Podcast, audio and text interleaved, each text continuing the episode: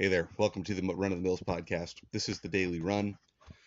We're roaming through Romans, and we today, my friends, are entering Romans chapter 14. Woo! I know, I know.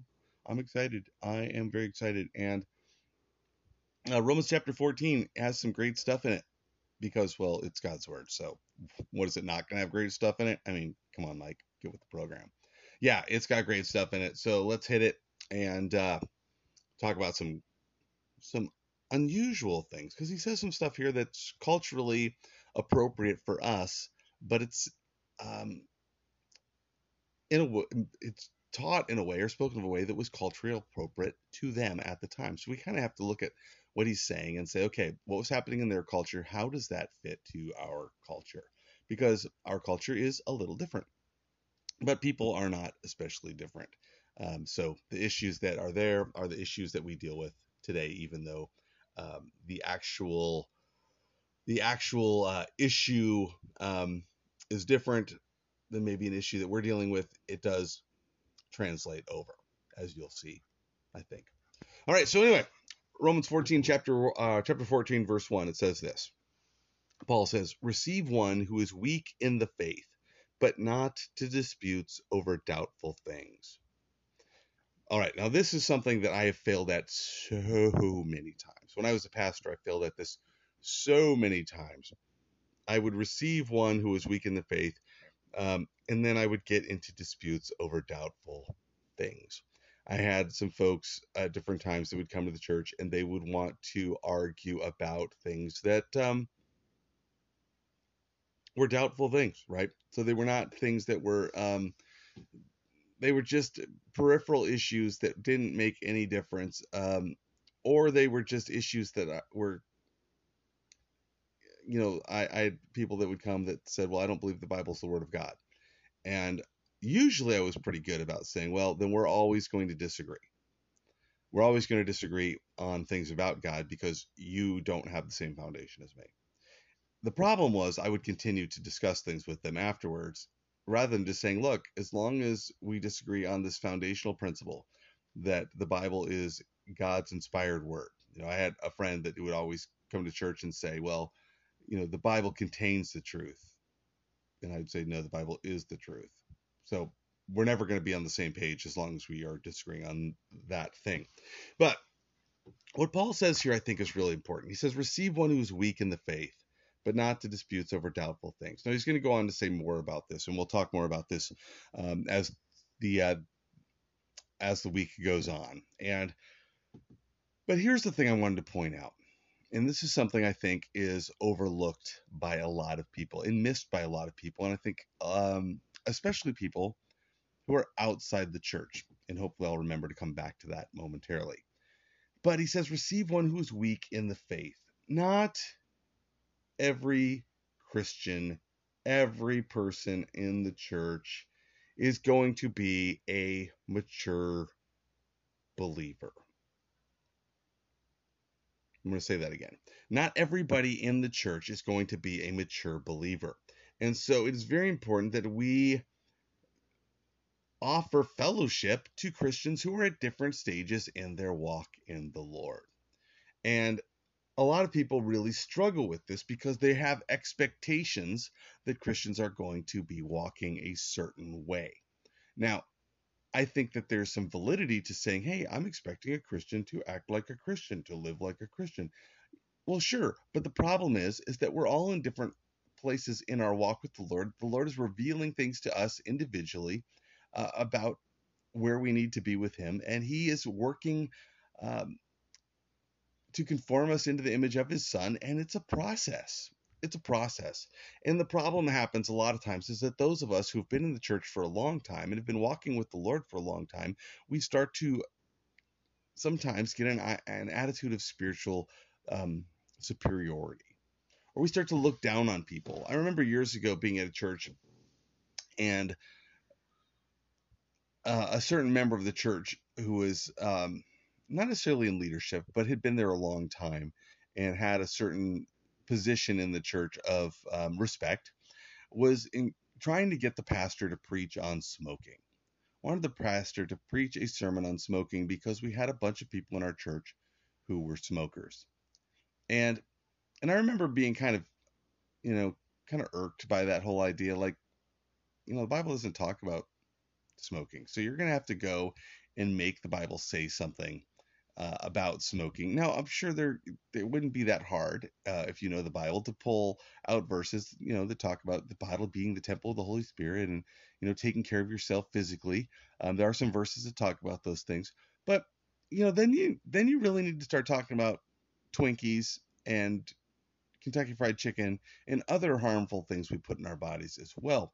And and to me, it was kind of one of those things where there were some people in our congregation that were newer believers, you know, and they were working through their salvation, as the Bible says, with fear and trembling. They're working through it. They're being sanctified. Fancy Bible word meaning that God is refining them. God is is conforming them into the image of his son. He's revealing things to them that are not pleasing. You know, and so there are those people in the church that start to look down on that person. Oh, you know, we got, oh, it, it, doesn't look good to have people out in front of the church smoking. It doesn't look good, you know.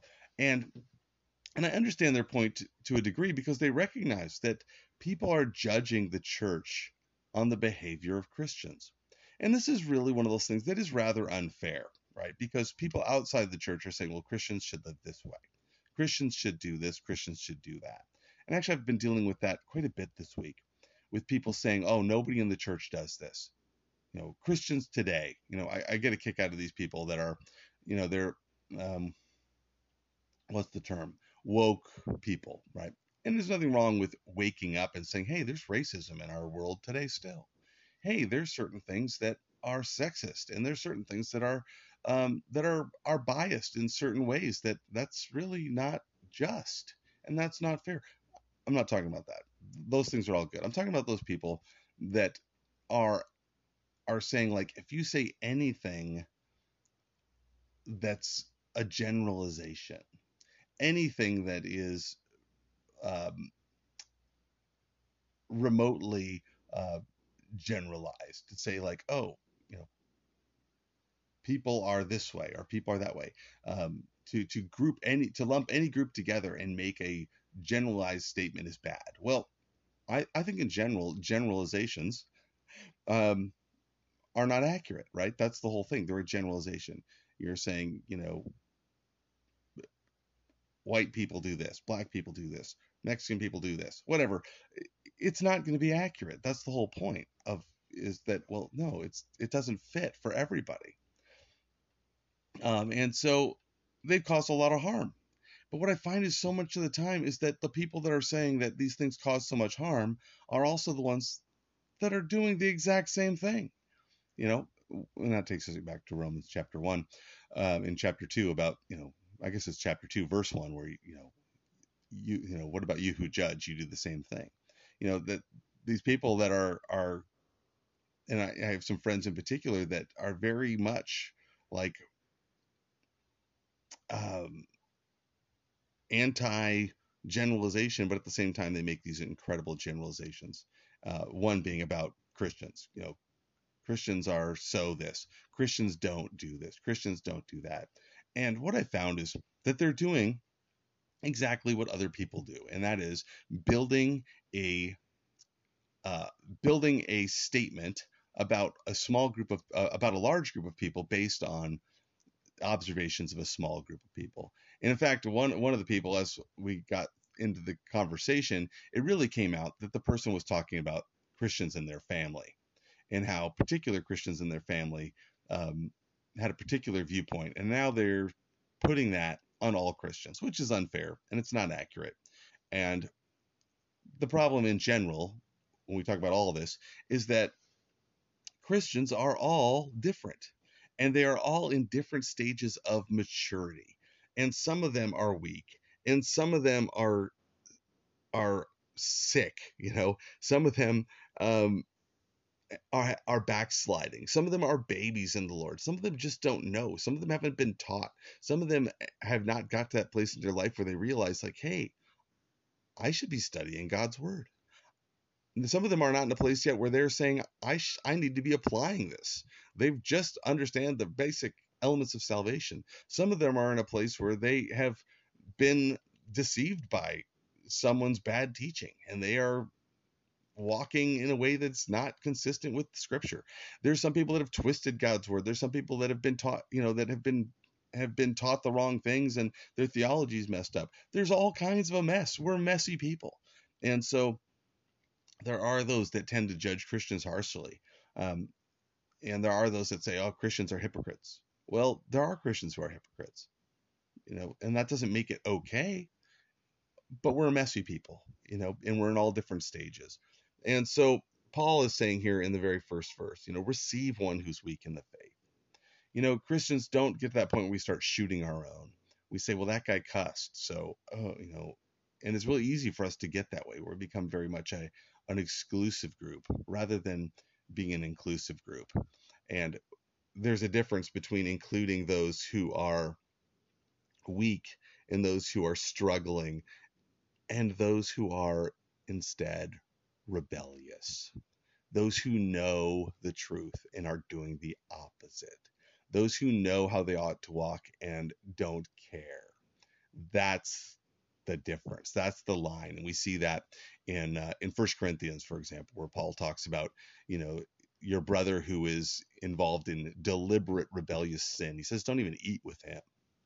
And so there's the difference that we have to watch out for the weak one versus the rebellious, the one who knows and doesn't care versus the one who knows and struggles, or the one who doesn't know. And so they're learning.